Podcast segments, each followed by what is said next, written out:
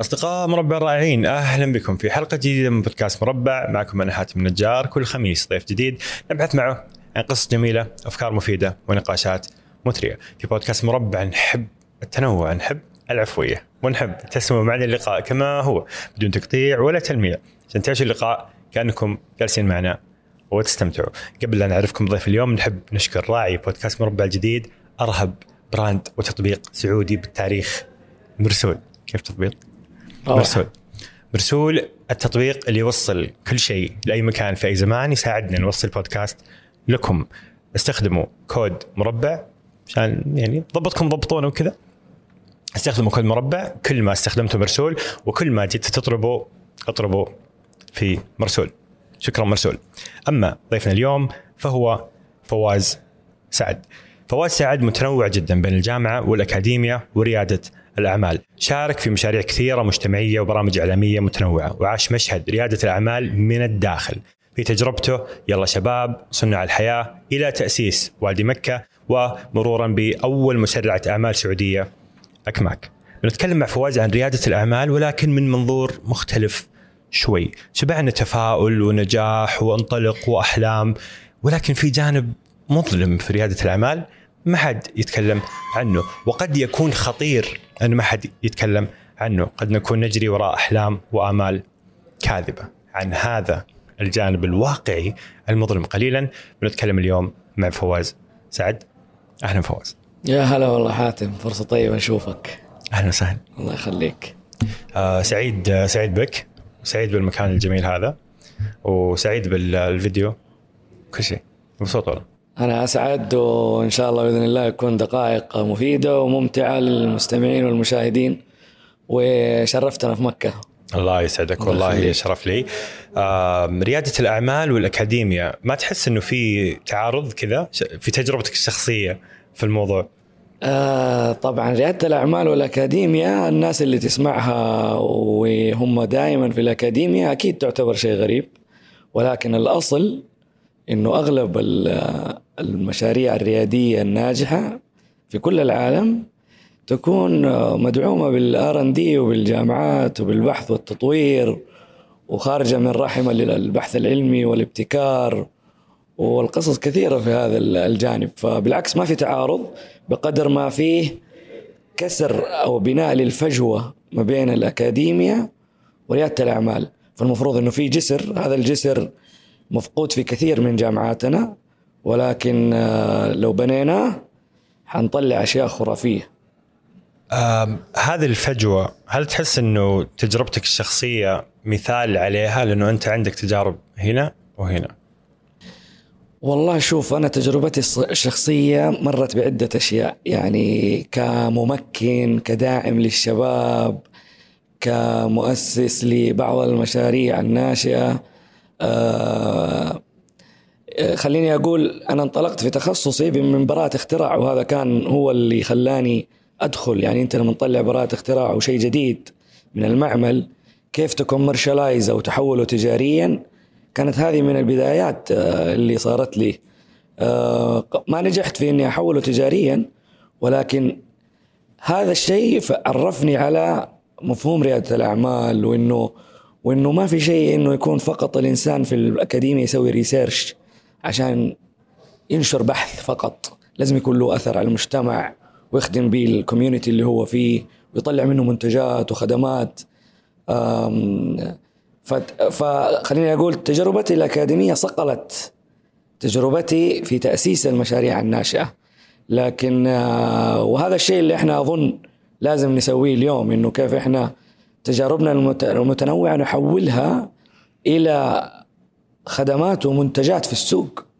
وهذا هو التحدي الصعب اللي المفروض كلنا نتجه نحوه أكيد المشهد العام ما هو already يعني مو كل الأشياء تتحول وتنجح من من ال research إلى ال market. هذه رحلة طويلة. أذكر كان في في 2012 مؤتمر في بريطانيا اسمه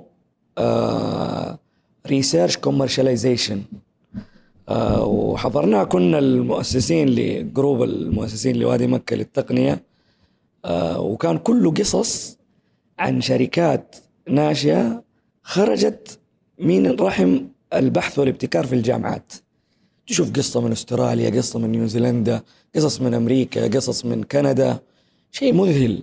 فكان هذا شعلة خلتنا إحنا نقول كيف ممكن نطلع بشيء من من من السعودية من مكة من جامعة أم القرى إلى العالم كله ومدعوم بال بالبحث والابتكار وروح الشباب ودعم الشباب وتطويرهم إلى آخره. آه بس استاذنك المايك لو بس الزاوية. من, من هنا من هنا من هنا. إيه؟ الزاوية بس ترفعها شوي؟ أقوى أقوى أقوى تمام. بس عذرا الدمج هذا بين الأكاديمية ورياده الأعمال جربته في بريطانيا على مشروع التخرج صحيح؟ آه جربته في أنا كنت في جامعة كارديف في بريطانيا وكنت في المعمل آه، أنا تخصصي chemistry وطلعنا ب يعني منتج أو خلينا أقول product يعمل آه عشان أبسط الموضوع له علميا معقد إنه هو يحيط ويعمل اختيار لبعض المكونات ويسوي ارتباط معاها بطريقة انتقائية فمثلا عشان أرمي مركب خلينا نبسطها مرة يعني. لو رميت مركب في البحر تقول لي ذا المركب روح جيب لي بس أيون الفوسفات أرتبط فيه وخرجه من مجموعة مكونات. كان هذا هو الأساس.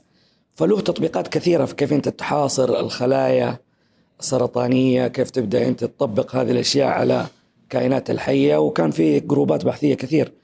وكان يعني أذكر مرة مشرفي قال لي روح أحضر أحضر لقاء في ال student union عن ال business model و how to commercialize your research أنا طالع يعني إيش الموضوع ده؟ إيش يعني؟ رحت حضرت لقيت إنه العالم كلها ماشية في ذا الاتجاه. أنت تسوي research مو عشان تنشر ولا عشان آه تقول أنا باحث وأنا خطير وعندي علم لا عشان تحوله إلى منتج. تحوله إلى شيء يفيد الناس ويفيد ال... فكانت الجامعة نفسها تدفكم بهذا الاتجاه أصلا؟ نعم كانت تدفنا في ذا الاتجاه. بعدين الشيء الثاني العجيب إنه كنت آه، يعني كان عندي تجارب غير ربحية في بريطانيا. يعني تجربة ام في ار وصوت المبتعث وتأسيس النادي الإعلاميين السعوديين وأندية الطلبة السعوديين في بريطانيا. كان عندي أنشطة خلينا نقول social entrepreneur ما كانت يعني ما كنت مستوعب إنه هذه رياده أعمال اجتماعية أيوه. في ذلك الوقت يعني حتى قبل لا تروح لندن صح؟ أيوه. في آه، اصنع حياتك. إيه صناع الحياة صناع شباب ويلا شباب. ج- موجة التطوع وكذا والشباب متحمسين. يعني طلعت عمري صغير يعني 24 سنة لبريطانيا. فهذه كلها كانت تجارب. بعدين اكتشفت إنه والله هذه ريادة أعمال اجتماعية. وفي شيء ربحي وشيء غير ربحي وفي وكل شيء له business model آه وبالتالي انت ال business model هذا انت تتحكم فيه يعني سواء كان ربحي بالتالي في ملاك وفي أسهم وفي مستثمرين وقد يكون غير ربحي هدفه ت sustain المشروع وتنمي المشروع زي آه، ما شاء الله بودكاستك الجميل هذا و... وإنه هو يعني يشغل نفسه بنفسه هذا شيء جميل يعني وريادة أعمال اجتماعية يعني. صوت المبتعث كان مشروع بدأته في الجامعة وصل إلى 1500 مراسل حول بريطانيا. إيه. حكينا عنه. شوف تجربة صوت المبتعث هي إم في آر كان اختصارها. في ذلك الوقت في 2009 إلى 2013 تقريبا لو ت... قصته عجيبة. يعني أنا وزميلي حمزة الصافي هو في جامعة جلاسكو في شمال بريطانيا وأنا في كاردف في جنوب غرب يعني بريطانيا. بدأنا تخيل أسسنا ذا المشروع. سنتين كاملة وما تقابلنا وجها لوجه. أوف online online وقتها كان الاونلاين يعني مو مرة يعني. ما كان مرة بس هو بدأ حمزة ما شاء الله شخصية. كان كان طالب بكالوريوس يعني في جامعة جلاسكو كالادونيان والجامعة أعطته مساحة إنه يستخدم ال- الإذاعة أو خلينا نقول ال- الاستوديو الإذاعي حق student union حق طلاب ساعة أسبوعية. فتواصل معايا قال لي إيش رأيك يا فواز؟ أنا عندي كذا وعندي كذا ليش ما نسوي حاجة للمبتعثين؟ وفعلا بدت القصة من هناك وصلنا يعني أنا أقول لك لو تسأل أي مبتعث في هذيك الفترة الزمنية من 2008 إلى 2015 كلهم يعرفوا MVR. وصلنا ل 11 دولة آه، مراسلين في كل دول الابتعاث آه، فتحنا قناة واستديو صحيفه إلكترونية وكله كان جهد طلابي غير ربحي يعني حتى.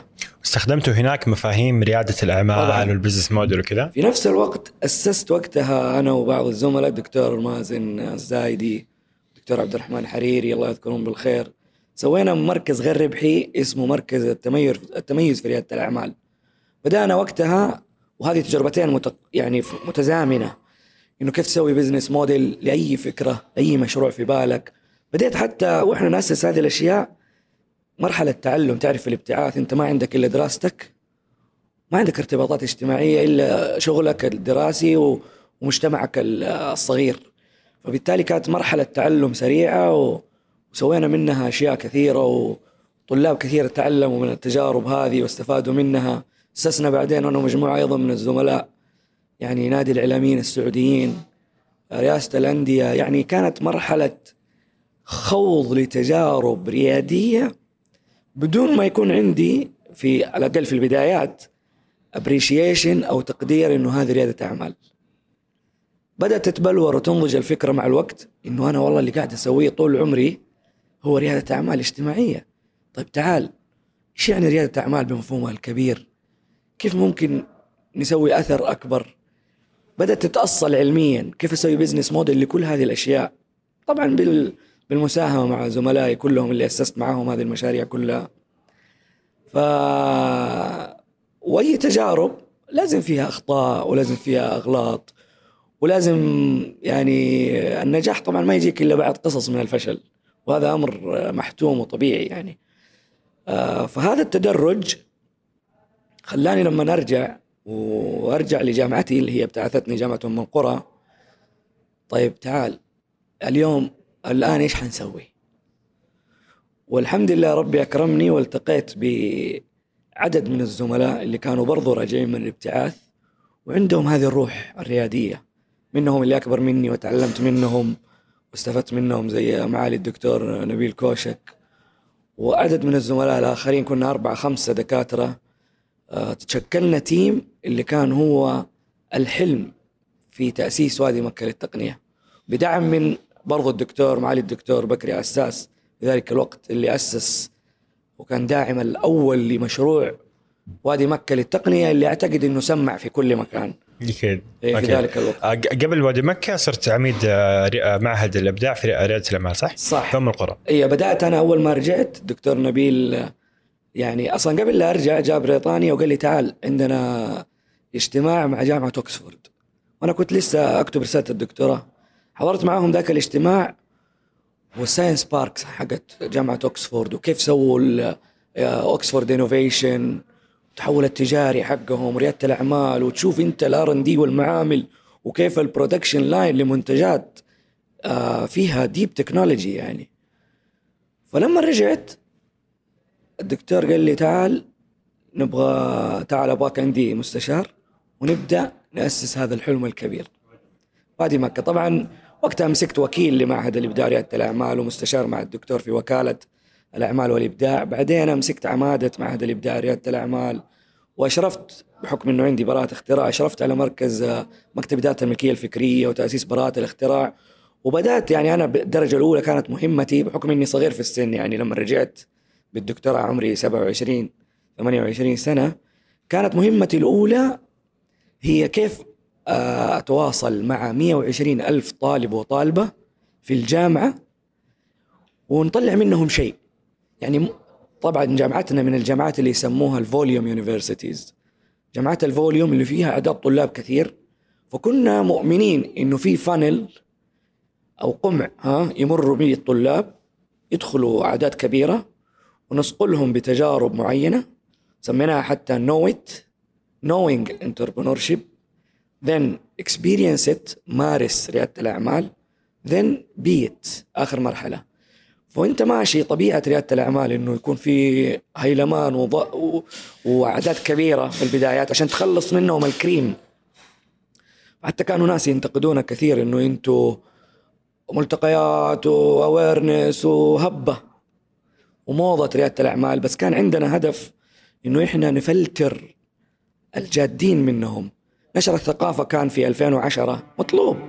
رياده الأعمال ترى ما كانت آه، آه، مفهوم ناضج وخاصة في الجامعات. يعني أنا أزعم أنه صحيح وادي مكة هو رابع وادي تقنية ولكن في تجربتنا مع الطلاب والطالبات أنا أعتقد أنه كنا رائدين في هذا المجال وسوينا بنينا علامة تجارية وفي و perception عند الناس عن وادي مكة للتقنية. إنه ممكن لأصحاب الأفكار ممكن أصحاب الأحلام. فكانوا يجوا يجوا معانا نستقبل مثلا نسوي competitions نسوي برامج في كل محور. يدخلوا معانا يعني ألف ألفين طالب وطالبة يعني. عدد كبير جدا.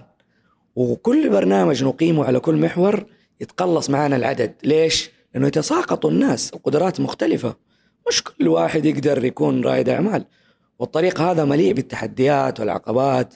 ولكن كنا مركزين على باستراتيجية إنه ندخل ناس كثيرين ونخرج ونعمل يعني filtration process إلين ما نوصل ل خلينا نقول 100 من 120 ألف إلى 100 120 طالب وطالبة اللي يكملوا للأخير.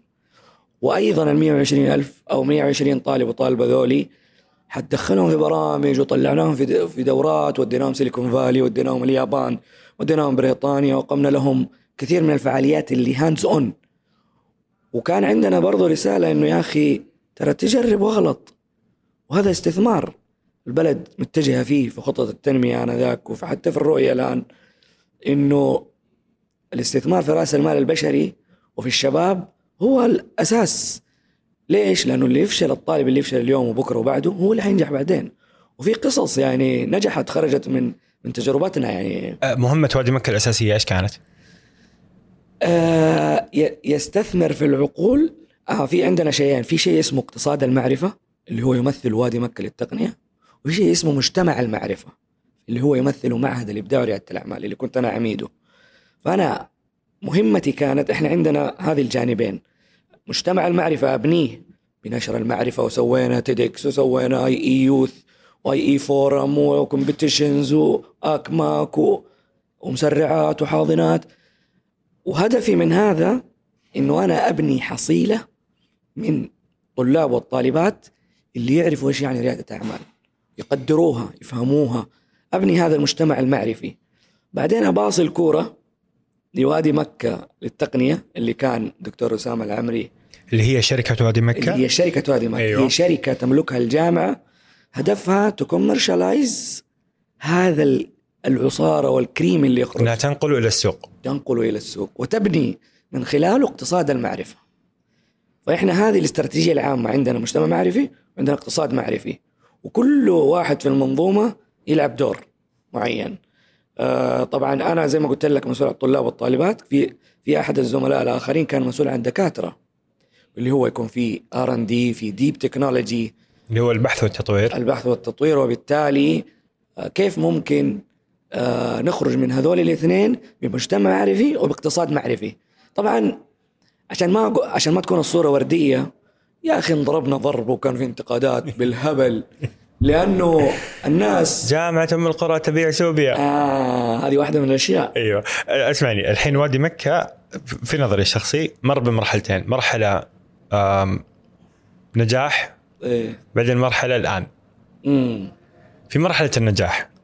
إيش في شيء قدمه وادي مكة وإحنا ما مش المقصد نتكلم عن تجربة وادي مكة تحديدا المقصد نتكلم عن فائدة مثل هذه التنظيمات لخدمة ريادة الأعمال وهل في احتمال إنها تساهم أحيانا بشكل مباشر أو غير مباشر في ورطة ريادة الأعمال مم. في المرحلة الجيدة هذه سؤال رهيب إيش كان جيد؟ شوف أنا أظن آه اللي كان جيد في خلينا نقسمها ثلاث مراحل. مرحلة تأسيس ومرحلة بداية الانطلاق ثم مرحلة اللي تعاني منها أغلب الجهات تغيير تغير اللاعبين في في الساحة في المنظومة. وهذه مشكلة في في الجهات خلينا نقول البيروقراطية آه، البيروقراطية الحكومية شبه حكومية دائما فيها تغير للناس وبالتالي الاستمرارية تكون مفقودة وترحيل والبناء على ما سبق يكون ضعيف. فاللي كان جيد في فترة التأسيس إنه إحنا كنا عارفين إيش نبغى. حطينا كي بي آيز جينا شفنا يا عمي الجامعات في العالم وكل ال science parks والحاضنات التقنية والمسرعات اللي تشتغل مع الجامعات. إيش ال KPIs حقتهم؟ يا أخي number 1 لل KPIs عدد الشركات الناشئة اللي تخرجها الجامعات. اثنين. اللي هي طبعا المؤشرات الأداء يعني هي بالضبط يعني اللي هي مؤشرات قياس ادائك انا إحنا بدأنا في ام إيش القرى فائده الجامعة؟ بالضبط. طلع شركات؟ لا هذه آه. واحدة من الأشياء. أيوه أيوه. يعني خليني أقول لك إحنا في ام القرى لما بدأنا في 2010 في تجربتنا كان كل شيء صفر في المؤشرات. قلنا يلا إحنا اليوم صفر.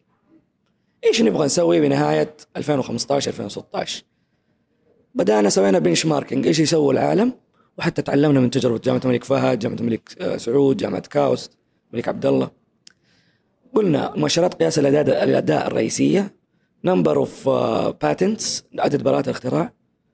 number of spin outs أو spin offs اللي هي عدد الشركات الناشئة. number of startups اللي تخرج. ال revenue اللي يجي من الجام من المنتجات هذه قديش؟ الدخل اللي يطلع من هذه المنتجات. آه وعدد ال ال المنتجات والخدمات هذه اللي تخرج من الجامعة. إحنا صفر صفر صفر صفر صفر. طيب. لما جينا في 2016 بعد ما اكتملت خلينا نقول المرحلة الأولى من ال- العمل والتأسيس والبناء لقينا إنه حققنا أرقام. فهذا كان أنا اللي أعتقد إنه اللي كان صح إنه كان فيه KPIs واضحة كان فيه the right team اللي يحقق هذه ال KPIs وبعدين يا أخي ما كنا نفتي يا أخي نتعلم من الناس. الشيء الثاني العمل بم... ب... ب... بفلسفة خدمة العملاء. كنا ننظر للطلاب والطالبات وأعضاء التدريس إن هم عملاء عندنا. أنت لما عميلك في مطعمك يجيك ولا في بزنسك الخاص إيش تسوي فيه؟ تدلعه. تحرص على إنه يجي يشتري مرة ثانية. تحرص إنه تدي له خدمة مميزة. في جودة في المنتجات والخدمات. يحس إنه هو منتمي للمكان يكون لويال لك. كل هذه المنهجيات حقت خدمة العملاء اشتغلنا بيها. فربي أكرمنا بمخرجات بعدين طبعا هل كل شيء مشي صح؟ لا طبعا كان في أخطاء كثيرة غلطناها سببت في ورطة ريادة الأعمال أنت أيوه قبل الورطة إيه. آه عشان إحنا حندخل في الورطة وحندخل في في الجانب المظلم مم. بس أظن في قصص جميلة يعني لوسيديا مثلا صح؟ آه ما شاء الله تبارك الله داسين داسة حلوة وصار هذا الاندماج الحلو بين السوق وبين الاكاديميا سلام. وحتى شركة حسب معلوماتي شركة وادي مكة لا تزال إلى الآن تملك في لوسيديا حصة اللي هي الجامع. صحيح؟ صحيح. الجامع شركه في لوسيديا إلى الآن. أنا أقول لك شيء. ليش ليش نجحت لوسيديا؟ آه أنا أقول لك شوف هو في أكثر من تجربة نجحت صراحة. يعني كان في عندنا أكثر من منتج ومن شركة ناشئة استثمرت فيها مش الجامعة استثمرت فيها شركة وادي مكة للتقنية اللي هي مملوكة للجامعة. عندك لوسيديا عندك نافي بيز عندك أفيروس. عندك بعض الشباب الحلوين اللي أنا افتخر فيهم صراحة كانوا من خريجين مسرع الأعمال رقم واحد.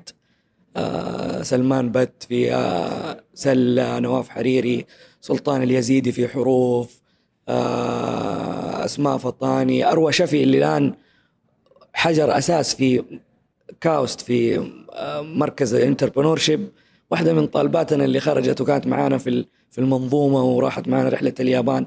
أقصد إنه الخ- الحاجات اللي خرجت مش كلها نجحت بس نحن نزعم إنه في نماذج ممتازة حققت نجاحات في السوق آه، بشركات أو كأفراد حتى آه، بس ما مدى ما مدى مساهمتكم في هذا القصص؟ في إيش؟ في قصص النجاح هذه كلها ما مدى مساهمة آم، سواء وادي مكة أو مسرعات الأعمال ومجددا الحديث مش عن هذه الحالات تحديدا عن هذا ال- هذا المشهد إلى أي شوف. درجة يخدم فعلا واقع السوق أنت شوف. في نظرك. ما مدى خدمتكم لهذه قصص النجاح أنا أعتقد الخدمة كانت في بداياتها كانت ممتازة لأنه أنت سلحت هذول كلهم بالمعرفة ولولا وجود البرامج اللي تبني المجتمع المعرفي ما كان طلعوا ذول الشباب. آه هل المساهمة كانت في أفضل حالاتها؟ قد لا يكون لأنه أصلا بعدين صارت إشكالات كثيرة. أنت تعرف لما تدخل يوم تدخل اقتصاد المعرفة تبدأ تدخل الفلوس وال... والاستثمار والربح والخسارة. تبدأ يعني تطلع مشاكل أخرى يعني من نوع آه يعني واحدة من الأشياء الرئيسية والسلبية. كأي تجربة في البدايات ما كان في وضوح في الأمور القانونية. يعني في كثير من الشركات اللي بدأت كان الشغف بإنه يطلع شيء ناجح طاغي على كتابة العقود وتوثيقها وحصة هذا كم وحصة هذا كم ونسبة كل مؤسس كم ونسبة المستثمر كم. فكان فيه يعني حتى لما اضطرينا ذيك الأيام في وادي مكة للتقنية إنه يأسس صندوق استثماري. اليوم ما تحتاج. ليش؟ لأنه البلد مليانة صناديق استثمارية. بس أرجع ل 2010 ما كان في أي صناديق استثمارية أو رأس مال جريء. ففي ممارسات. حتى المشرعه والتشريعات أصلا التشريعات ما كانت كمان موجودة كانت موجوده وقس على ذلك. فصار في إشكالات يعني في البداية ساهم الوادي والمنظومة خلينا نقول بلاش أقول وادي مكة منظومة الابتكار رياده الأعمال في أم القرى ساهمت في تأسيس هذه الشركات. بعدين صار فيه خلل في في المعادلة لأسباب مختلفة اختلاف على النسب اختلاف في في المؤسسين خروج بعض المؤسسين دخول مؤسسين آخرين زي طبيعة أي business تغير أصلا ال- العاملين في المنظومة. يعني كل ال team اللي أسس وادي مكة للتقنية خرج فجأة. بداية من رأس الهرم مدير الجامعة. ثم أو, أو خلينا نقول مو بداية يعني الخروج كان مت- متفاوت. ولكن دائما في القطاعات الحكومية والسيمي جفرمنت لما يتغيروا الناس اللاعبين في المنظومة ما يكون ال- ال- المشروع مستدام. يجي اللي بعدك يغير يجي اللي بعدك له تصور ثاني تجي إدارة جديدة لوادي مكة للتقنية أو للمعهد لها تصورات أخرى ما تبني على ما سبق. فبالتالي آه النجاح أو خلينا نقول الاستمرارية على النجاح تكون فيها مشكلات وبالتالي يتشوه المنظر حق الستارت أب ولا حق ال- الشركة الناشئة اللي اللي بدأت ماشية صح. فهذه من الآلام الموجودة يعني في في تأسيس ال- المشاريع خلينا نقول اللي اللي تدعم بال semi government أو من بالحكومة أو بال government. شبه الحكومي. أيوه لأنه ما فيها استمرارية. مم. بكره يتغير المدير يتغير رئيس ال CEO حق الشركة اللي هو مملوك للجامعة تغير رئيس ال fund اختبصت الشغلة. وهذا اللي صار في وادي مكة. هذا صار كثيرا. يعني في تجارب كثير صارت بهذا الشكل و... و... وحتى يعني في أشياء ما تسجلت وفي أشياء دخلت محاكم حتى.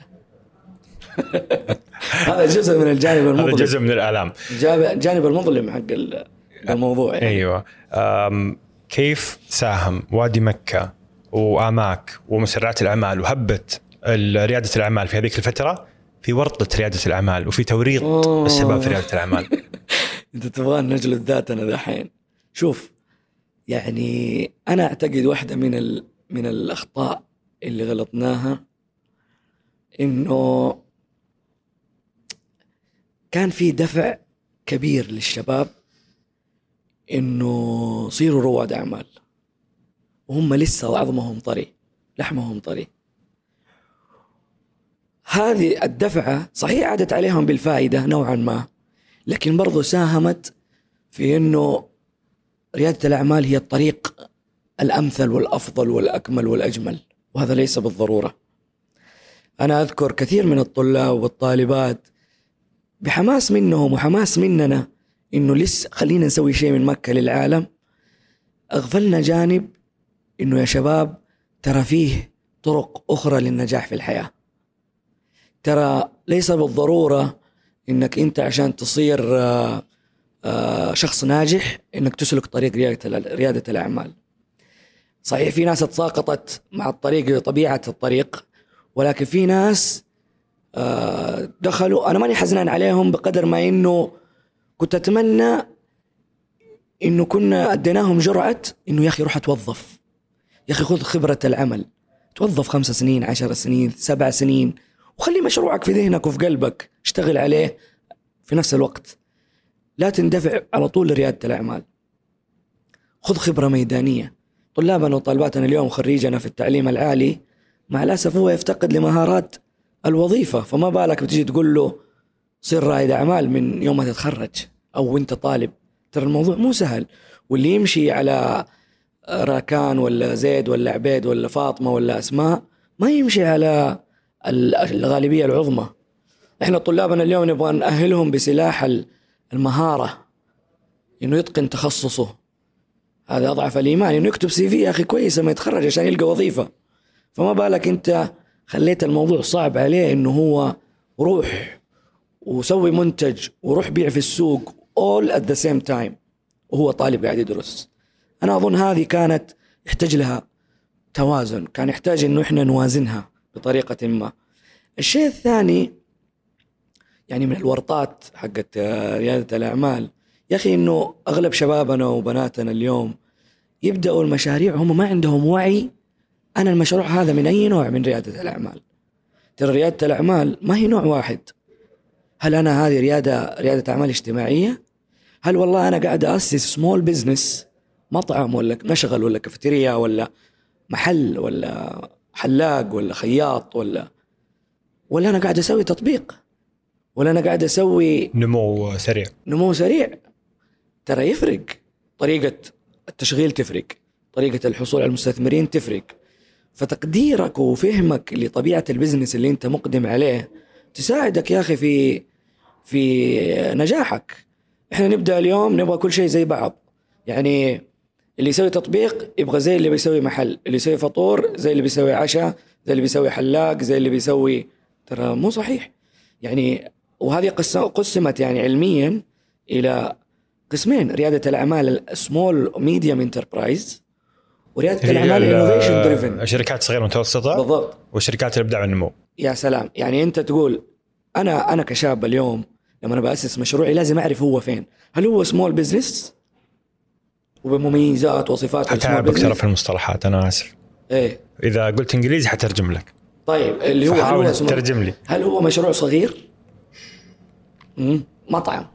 مم. اليوم. إحنا يعني نموذج عمل معروف نموذج عمل ما في مخاطرته مو عالية. مخاطرته واضحة. نمو بطيء. يحتاج خمسة ستة سنين عشان تسوي خمسة فروع أو ثلاثة فروع. ها؟ آه الكاش فلو أو خلينا نقول السيولة. السيولة المالية اللي تحتاجها في البداية قد لا تحتاج إنك أنت تخسر. أنت حتمشي بدعم الأهل والأصدقاء والتحويشة حقتك مئة ألف وتبدأ تنمو تنمو تنمو. شوية شوية إذا مشيت صح. زي معظم المشاريع التجارية اللي موجودة مسبقا سلام. ومعروف آه نموذج عملها تجاري ومستقبلها ومخاطرته بالضبط. طبعا هذا لا يم لا لا يمنع إنه أنت يكون عندك خطة واضحة عندك طريقة تسويق عندك value proposition أو قيمة مضافة لمشروعك تميزك عن الآخرين عشان الناس تشتري منك عشان تنجح. النوع الثاني. آه نيجي النوع الثاني.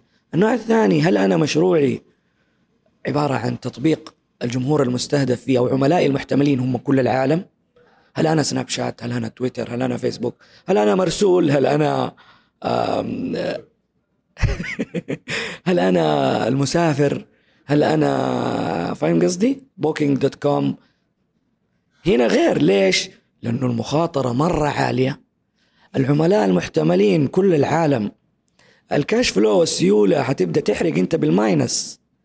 تنزل تحرق يا راجل ملايين الريالات عشان تكون حصيلة عملاء ثم يسلك النمو والخروج من وادي الموت. إحنا نسميه وادي الموت للشركات الناشئة. تبدأ تطير. وقت ما تطير هنا أنت خلاص أنت صرت ال entrepreneur اللي اللي كل الناس تتكلم عنه.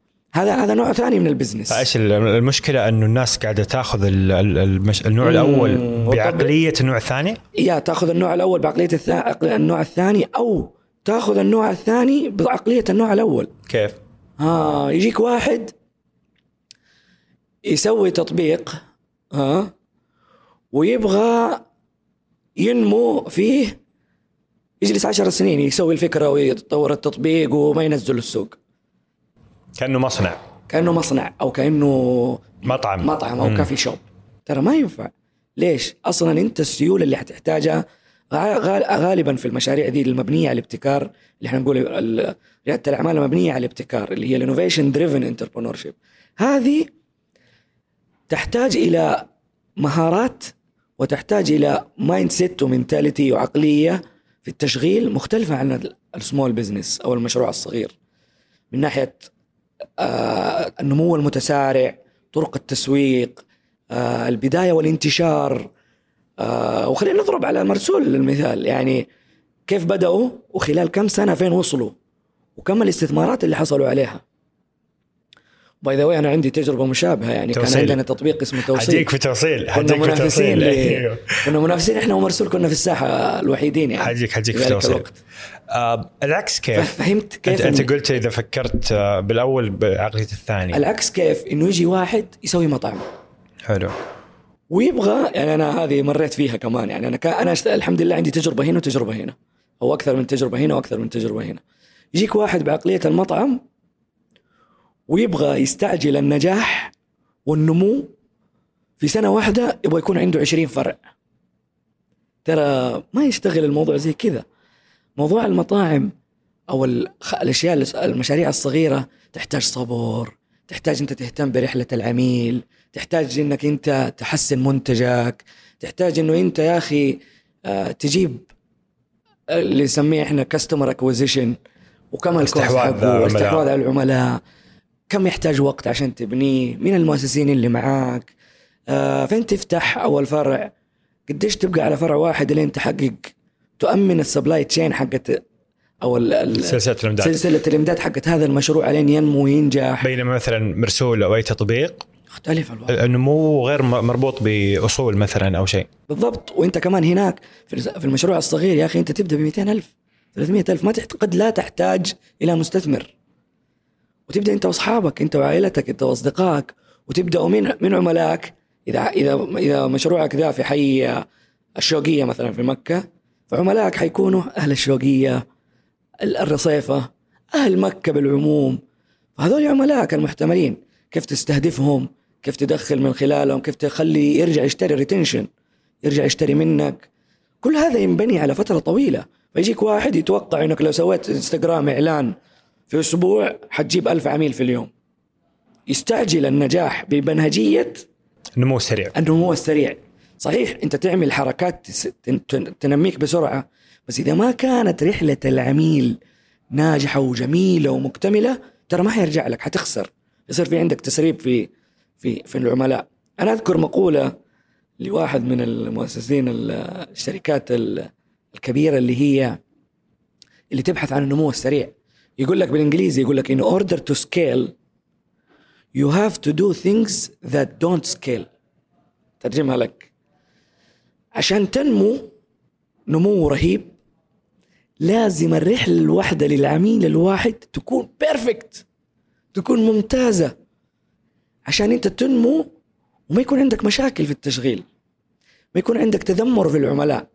ال reviews حقتك تلقاها في ال... الناس تسب فيك في جوجل وفي Google Map و Foursquare وانت في الحلم وانت انت في الحلم تبغى تفتح أنا 50 فرع. أبغى 50 فرع. ونفتح في. أمريكا. نفتح بسرعة بسرعة. يلا يلا. فكيف هذه لها مؤشرات ترى؟ لما يجيك العميل يعني خلينا نضرب مثال واحد. فتح مطعم برجر على سبيل المثال. يبغى ينمو بسرعة. يجوا العملاء. ها شوف سلوك العميل كيف. جاء العميل دخل المطعم اشترى. جلس ربع ساعة يستنى. ثلث ساعة تأخر عليه الطلب. أخذ الطلب. أكل غير جودة المنتج غير إلى آخره. تأخر أول شيء تذمر من البطء في التشغيل. تذمر من إنه مثلا خلينا نقول المحل مو جاهز على سبيل المثال. بينما واحد ثاني جاء للمطعم نفسه أو مطعم ثاني شبيه أخذ البرجر في خمس دقائق. لما ذاق البرجر وتعشى في المحل وخرج وهو خارج جاء قال لك يا أخي برجرك مرة رائع مرة رهيب. عجبني. كيف بالله أكلم الناس عندكم آه، إنستغرام عندكم كذا صور الكود نشره لأصحابه. أنت سويت له كود خصم لل تيجي مرة ثانية تاخذ خصم إضافي. شايف هذه الرحلة حقت العميل ذا يعني مختلفة عن العميل الأول. فبالتالي أنا كلما قدرت عشان أنمو بنجاح لازم العميل الواحد رحلته داخل مشروعي تكون ناجحة جدا. وآخذ رضا العميل عشان أنا أنمو وأنجح. فأنت هذه المفاهيم شبابنا اليوم كثير مننا يهملوها أنت وأنا وكل المستمعين. أكيد مروا على محلات ومطاعم ومشاغل وأماكن ومنتجات. قال والله ما عاد أطب مرة ثانية أشتري من هنا. بسبب آه، قصور في هذه الرحلة؟ في قصور في الرحلة. حتى لو المنتج رائع أو أو الخدمة رائعة والمنتج سيء اللي هو يعني. يعني في عوامل كثيرة. جودة شوف ثلاث أشياء مهمة. جودة المنتج خدمة العملاء والاوبريشن حق الموضوع. تشغيل خط الإنتاج حقك. كل هذه الثلاثة إذا فيها مشاكل ترى العميل ما حيرجع ثاني. وفي منافسة عالية يعني في غيرك يعني في ألف يعني مطعم. يعني. في ألف حلاق يا حبيبي وفي ألف مطعم وفي ألف مشغل وفي ألف آه، ما في ألف في خمسة تطبيقات حق التوصيل وفي خمسة تطبيقات حق أفضل واحد مرسول أنا في نظري مرسول حبايبنا يعني. يعني رأي رأي محايد بس. يعني آه، شباب رائعين. وسووا شيء رهيب. اليوم مرسول في كل مكان. وصلوا وصلوا وصلوا إنهم راعوا بودكاست مربع ترى يعني وصلوا ها. انتبه. والله كفو. أنت تستاهل هم يستاهلوا. آخر حلقة هذه معاهم أتوقع. والله ما شاء الله. آه، يعني شايف قصدي؟ أيوه فاهم. فانا كشاب لما ادرك هذا النوع وذا النوع أعرف كل واحد كيف يشتغل أعرف كل واحد كيف امن له الاستثمار الخاص بي أعرف كل واحد كيف أشغله أعرف كل واحد ترى واحدة من كمان ورطات في رياده الأعمال موضوع يا أخي فريق العمل. أنت ترى اليوم ما تقدر تسوي كل شيء لحالك. مين الفريق اللي معك؟ مين يكملك؟ بعض الشباب ألاقيهم جايب اثنين عشان مصاحبه أو أخوه أو ولد أخته أو أخته أو كذا وصاحبتها وصاحبي وفي الأخير هم نفس نفس المهارات. هذه مشكلة. يا أخي حتحتاج واحد يفهم في الأرقام في المحاسبه والاستثمار ويعرف يسوي business model ويعرف يتكلم لغة الأرقام. حتحتاج واحد operation من النوع اللي 24 ساعه الجوكر هو ده. شغال. إيه. وحتحتاج واحد يفهم لغة ال- التسويق. حتحتاج واحد يفهم اللغة القانونية. يعني دائما لازم يكون في تنوع في الفريق. وطبعا موضوع ريادة الأعمال في البدايات أنت تسوي كل شيء بنفسك. يعني انت يا حبيبنا حاتم انت في بودكاست بدأت لحالك كم سنة؟ سنتين ثلاث سنين. تسوي كل شيء بنفسك انت تصور وانت تخرج وانت تكتب الإعداد وانت تمنتج وانت وهذا طبيعي في ريادة الأعمال وفي المشاريع الناشئة. لكن على المدى الطويل عشان تنمو صح. لازم تجيب فريق والفريق يكون مكمل ومهارات متنوعة وهذا شيء اساسي ومعروف طرق تفكير مختلفة حتى طرق تفكير مختلفة و... وعشان تنمو كمان الواحد كمان إنه عشان لا يفهمونا غلط المستمعين النمو يعني لازم ما يكون بطيء ولازم ما يكون مرة سريع لازم يكون في توازن ولازم يكون ونمو آه، صحي. متسق مع طبيعة العمل نفسه متسق مع طبعاً. ال business. يا سلام عليك أحيانا النمو يقتل ال- الشركة طبعا نعم. وهذا كثير من أنا مرة على فكرة جاني واحد في Shark Tank. اللي أنا جاي سؤالي الجاي عن Shark Tank. آه، سؤالي الجاي عن Shark Tank. مم. قول قول. جاني واحد من الشباب غامدي. سبحان الله قابلته ذيك الفترة. أنا كنت مسؤول عن فلترة أو في أول برنامج أول نسخة من شارك تانك اللي عرض على روتانا. كنت مسؤول عن الفرص. وبعلاقاتي يعني جبت بعض المستثمرين ال- اللي شاركوا في من الشاركس الموجودين. فمر علي في أسبوعين في جدة أكثر من 400 رائد أعمال ورائدة أعمال بأفكار مختلفة ومتنوعة. ال apps ال ال small business اللي جاهز واللي مو جاهز واللي فاهم واللي مو فاهم واللي عنده فريق عمل واللي ما عنده فريق عمل واللي عارف هو كم يبغى واللي مو عارف هو كم يبغى فلوس من ال sharks. جاني واحد صراحة يعني من من من الأشخاص اللي رسخوا في ذهني. آه ما أدري أقول اسم المطعم ولا ما أقوله. هذه شا- شاورما شاطر في جدة. واللي مؤسسه ولد شاب غامدي في الثلاثينات. جاء قال لي يا دكتور أنا استغربت يوم جاء. قلت له يعني أنت عندك خمسة سبعة فروع ذاك الوقت إيش جاي إيش تبغى من الشاركس؟ تدري إيش قال لي جواب عظيم. قال لي يا دكتور أنا جاي اليوم عشان أبغى اصير Maestro Pizza حق الشاورما. أنا صح عندي خمسة فروع بس يا دكتور أبغى أصير 150 فرع. أنا أظن واحد من ال sharks دول يقدر يساعدني في ذا الموضوع. هو هذا كان الافتراض. طبعا Maestro Pizza مدرسة. آه خالد العمران و... ويعني أصدقائنا وحبايبنا وما شاء الله وأنا مطلع على تجربتهم. النمو اللي صار بناء على خبرة سابقة في Maestro Pizza مدرسة حقيقية للنمو في ال small businesses كيف إنها انتشرت؟ بوقت زمني ممتاز بعدد بجودة، كبير بجودة بالجودة. عالية. يا أخي التطبيق الوحيد أو ال small business خلينا ما نسميه small يعني أقصد من مدرسة المشاريع التقليدية يعني. اللي اللي صار عنده تطبيق توصيل خاص فيه من قبل كل اللي نشوفهم اليوم. ومرة رحت له أذكر آه، خالد في مكتبه أيام ما كنا شغالين على توصيل. كان فاهم بالضبط متى الوقت وعنده سواقين الخاصين واللي تبعه وكل شيء. كان بس يحتاج وقت الذروة يحتاج اللي في يحتاج فيها توصيل. آه فما يبغى يكبر الفريق فوق حجم العمل في لحظات الذروة يستخدم انذر ليفل هذاك ما شاء الله عليه خالد فريق مايستر بيز فأنا أقصد لما جاء قال لي هذه الكلمة قلت والله يا أخي شباب أنا فيهم ناس صاحيين. هو مو عارف كيف يوصل من سبعة فروع إلى 150 فرع. فجاي يبغى يبغى يشوف فرص النمو. فرص للنمو. ف يعني هذه واحدة من القصص. قابلت أرب... هذا ترى أنت سرقت سؤالي السؤال آه. الجاي. قابلت 400 في أسبوعين. وصف لي أكثر الأخطاء والأوهام والأحلام اللي شفتها في طريقة التفكير بدون طبعا ذكر أسماء ولا شيء. إيه. إيش إيش شفت؟ إيش الأشياء اللي كنت تشوفه انت وهو يتكلم تقول في مخك؟ لا لا لا أول لا. حاجة لا لا لا. يعني لما يجيني واحد أول شيء ما عنده نموذج عمل. هو مو عارف كم يبغى وإيش يحتاج بالضبط وكمستثمر دائما المستثمرين يعني ينظروا للعائد كجزء من المعادلة اللي هم يحسبوها يعني. يكون مو عارف أرقامه. هذا هذا الخطأ الشائع بين الشباب اللي اللي شفتهم في العشر سنين الماضية. مو عارف أرقامه. فإنت واحد مو عارف أرقامه يعني مو ولا؟ مبيعاته لا لا لا. ولا شيء. ما يعرف أي أرقام ما يعرف كم يحتاج كم يبيع. آه الاستثمار. بالضبط. ولا التاريخ. يعني ولا محاسبيا إنه ولا محاسبيا مو جاهز. يعني هذه واحدة من الأخطاء الشائعة إنه أرقام ما في لغة أرقام في في العرض. ممكن هو ما يربح يحسب إنه قاعد يربح.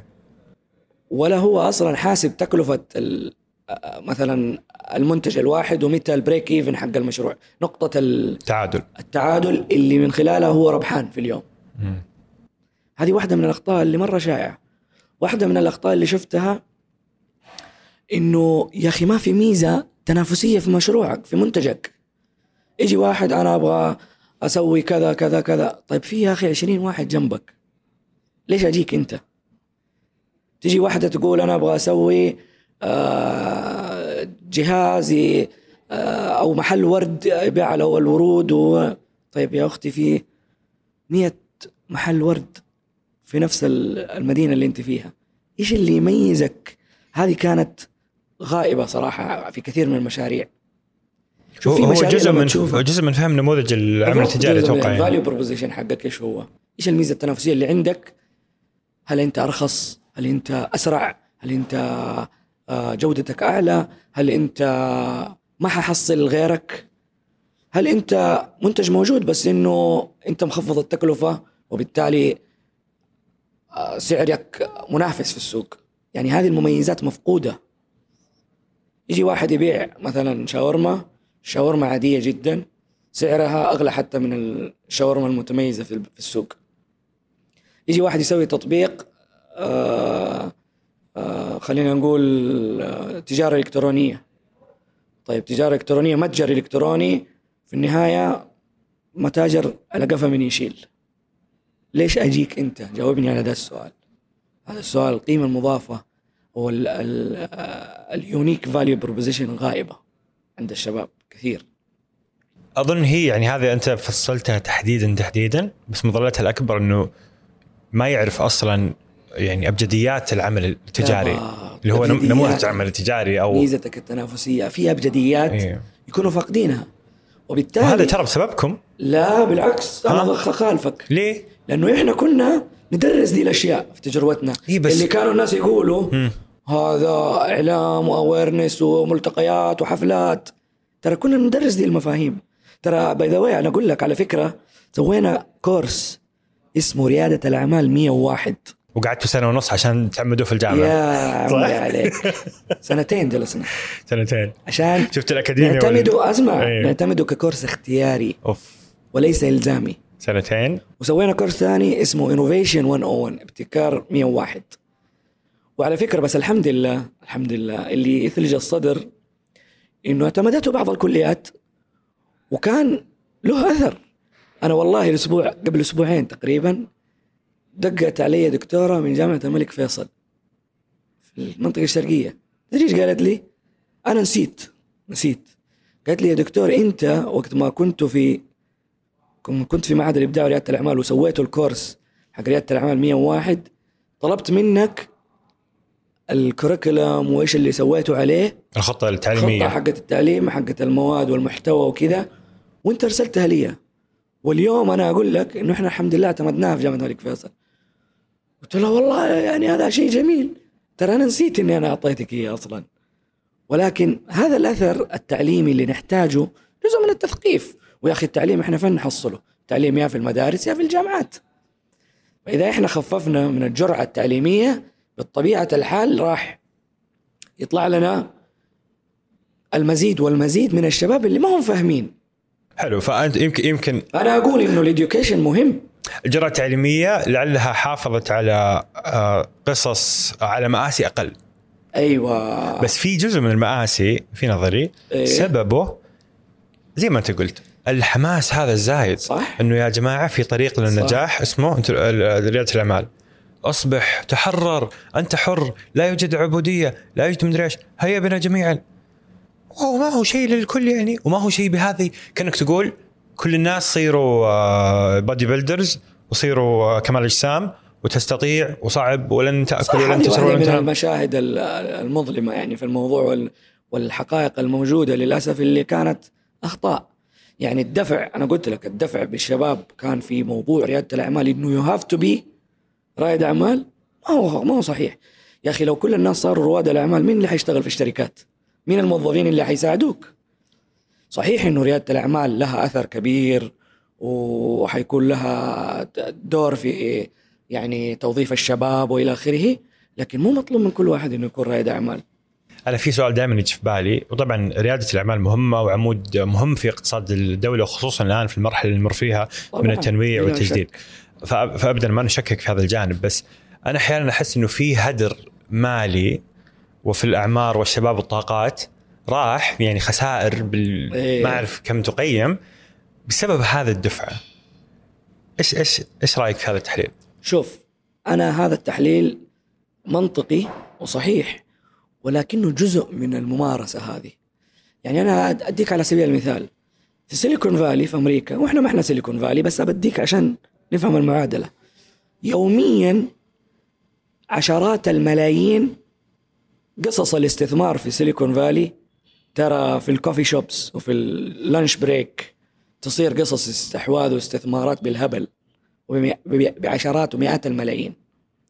هل تبى تفهمني إنه كل هذه الاستثمارات تنجح؟ لا وحسب الدراسات موثقة ومعروفة أقل من 5% من ال startups في أمريكا. في أمريكا تستمر وتنجح وتكون تأخذ استثمارات وتصير يعني شركات كبيرة وتنزل IPO أو في في ال initial public offering أو في السوق الأسهم. فجزء من والكثير والغ- والغالبية العظمى ال 95% ترى هدر. لأنه الهدر والخسارة المالية في منظومة ريادة الأعمال جزء من ال experience جزء من الم... من الشيء المعروف والمعتاد عليه. اللي هو نمو لذلك- نمو سريع وهبوط سريع. بالضبط. لذلك جزء من المشهد في صناديق رأس المال الجريء إنها تنوع استثماراتها لأنه واحد من الاستثمارات دي هو اللي حيعوض خسائر بقية الاستثمارات. فالهدر وارد ومنطقي ومبرر يبقى علينا إنه نحسب لازم نكون عارفين المعادلة وعارفين ال ROI أو ال return of investment أو العائد عائد على الاستثمار. كل ما قدرنا نضبطه ونعرفه كل ما كانت ممارستنا معقولة وممكنة وذات جدوى. طبعا واحدة من ال- المصائب العظمى عندنا يعني إحنا ما إحنا سيليكون فالي again إنه يا أخي في فجوة في المنظومة في فجوة في ال ecosystem حق ريادة الأعمال. وهي إنه يا أخي رأس المال الجريء أو المستثمرين صحيح إنه أعداد الصناديق زادت واليوم مو زي 2010 لما بدأنا. اليوم في أقدر أعد لك خ- 30 صندوق استثماري ورأس مال جريء. وبدعم شبه حكومي يعني صندوق أو شركة السعودية لراس المال الجريء ال SVC شركة رائدة الآن وقاعدة تمكن لل VCs وال angel investors المستثمرين الملاكين بشكل مرة رائع وعندهم قصص مميزة وزرتهم قبل شهر في الشركة وشفت القصص اللي عملوها. روعة. لكن ما زال عندنا برغم هذا التشجيع الحكومي ما زال عندنا الصناديق يا أخي فيها تخوف. يعني بدون ذكر أسماء. يا أخي رأس المال الجريء عندنا مو جريء. أنا أقول لك بصراحة. ليش؟ لأنه مفهوم الجرأة اني يا أخي أدخل مع واحد فكرته ممتازة وفريقه كويس. يا أخي أنت لما بدأت وغير مثبت. قد لا يكون مثبت في السوق. انتل لما بدأت قصة إنتل بجلالة قدرها وعظمتها في السبعينات في أمريكا لولا إنتل ما كان في أجهزة كمبيوتر اليوم.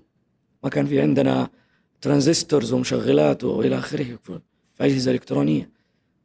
قصة الاستثمار تخيل في السبعينات مش أنا بكلمك في ال2000 وفوق ال2000 بدأت بفريق وفكرة ومستثمر حط فلوس بدون ما يعرف business model ولا كم حيدخلوا في risk takers يا أخي ناس على مستوى عالي. وهذا في المشهد العالمي. يا أخي تيم دريبر حق دريبر University أو من أوائل أنا قابلته على فكرة في Startup إسطنبول كنا شاركنا بتوصيل وحصلنا top 10 10 مليون. آه أيوه أيوه صح. top 10 كنا في أخذتوا كمان آه كان evaluation حقنا فوق. 10 مليون؟ لا ما أخذنا 10 مليون بس كان evaluation حق الشركة في لما رجعنا 2017 أيوه كان تقريبا في حدود ال 4 مليون يعني دولار. يعني 10 مليون ريال يعني شيء جيد يعني. آه اللي خلاني أفتكر لما قابلنا تيم دريبر في في إسطنبول في ذاك الوقت ذكر ذكر لنا قصة لما هو دخل في Hotmail من أوائل المستثمرين في Hotmail له اثنين عرضوا عليه فكرة ما هي هوت ميل شيء ثاني. مؤسسين هوت ميل ناس اسمائهم صراحة. دخلوا عليه في المكتب قال لهم أنا يقول I like the guys يعني حبيت المؤسسين بس ما حبيت فكرتهم. خرجوا من عندي وهم خارجين. ناديتهم قلت لهم تعالوا تعالوا. عندكم شيء ثاني؟ حبيت الشباب ذولي. شوف المستثمر كيف ها عشان أقارن لك يعني. قل لهم عندكم شيء ثاني؟ أنا أنتم عجبتوني بس فكرتكم هذه صراحة مش ولا بد. قاموا قالوا لنا أقول لك قبل الإيميلات يعني تخيل أنت قبل عالم الإيميلات ما يطلع هوت ميل. قالوا له إحنا عندنا حاجة شغالين عليها. إنك ترسل رسائل مباشرة للناس عن طريق ال... الإنترنت. ها ها ما أدري إيش نسمي؟ قال لهم سموها هوت ميل وأنا هذا سالفة يعني ما في عرض وأرقام ولا كذا. هم خارجين أقول لك. أيوه. جو, جو سووا pitch لحاجة ثانية. وقال قالوا له هذه الفكرة. قال لهم يلا خذوا وأنا معاكم. هوت ميل شوف هوت ميل فين وصل. بعدين سألناه قلت له إيش الأكبر regret في حياتك؟ إيش الشيء اللي أنت ندمت عليه؟ تدري إيش الشيء اللي ندم عليه؟ إني ما استثمرت في جوجل لما جاني والله تخيل جو قالوا له إحنا عندنا search engine كذا كذا يقول وقتها كان في خمسة أو ستة search engines مرت علي وكلها فشلت حركات بحثية فلما جوني حقين جوجل قلت لا هذا أكبر ندم في حياتي. تلومه جوجل. جوجل. فشوف أنا عقلية المستثمر وإيش الاشتراطات اللي يطلبها ترى ما في شيء. فريق وفكرة كويسة. فريق كويس وفكرة كويسة. هو الاستثمار الحقيقي في رأس المال البشري يعني. بالضبط. فاليوم عندنا المشهد صحيح إنه الشركة السعودية للاستثمار الجريء شجعت وبدأت تدخل يعني يسمون matching fund مع المستثمرين. جيب 50 مليون خذ 50 مليون. خذ 50 مليون. تخيل تشجيع شوف التشجيع الحكومي رائع بس ما زال ما زال تيجي مع المستث... الآن آه، صناديق رأس المال الجريء. ممكن بعضهم يختلفوا معايا. على فكرة حبايبنا و...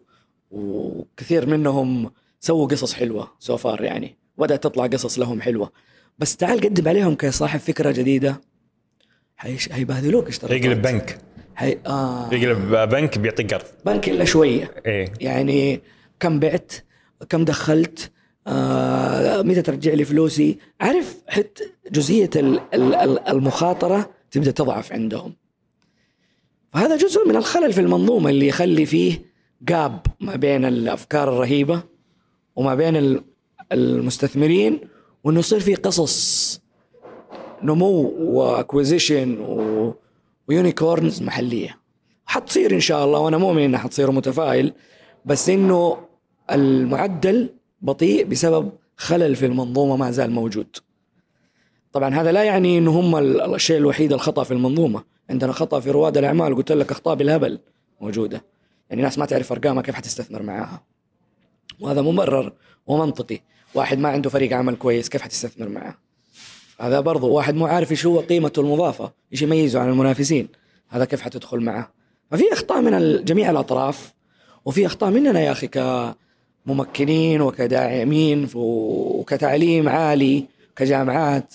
في عندنا أخطاء برضو. فلكن اللي أبغى أقوله صحيح إنه في أشياء سوداوية في المشهد لكن أنا بطبيعتي وشايف الصورة العامة من 2010 إلى اليوم ترى والله في فرق كبير في في تحسن هائل في المنظومة. آه ما زال في أخطاء والأخطاء حتستمر لكن فيه فيه نمو جيد. هو في نمو وفي تحسن أكيد ما نختلف عليه ابدا بس في ثمن لل- للتصحيح.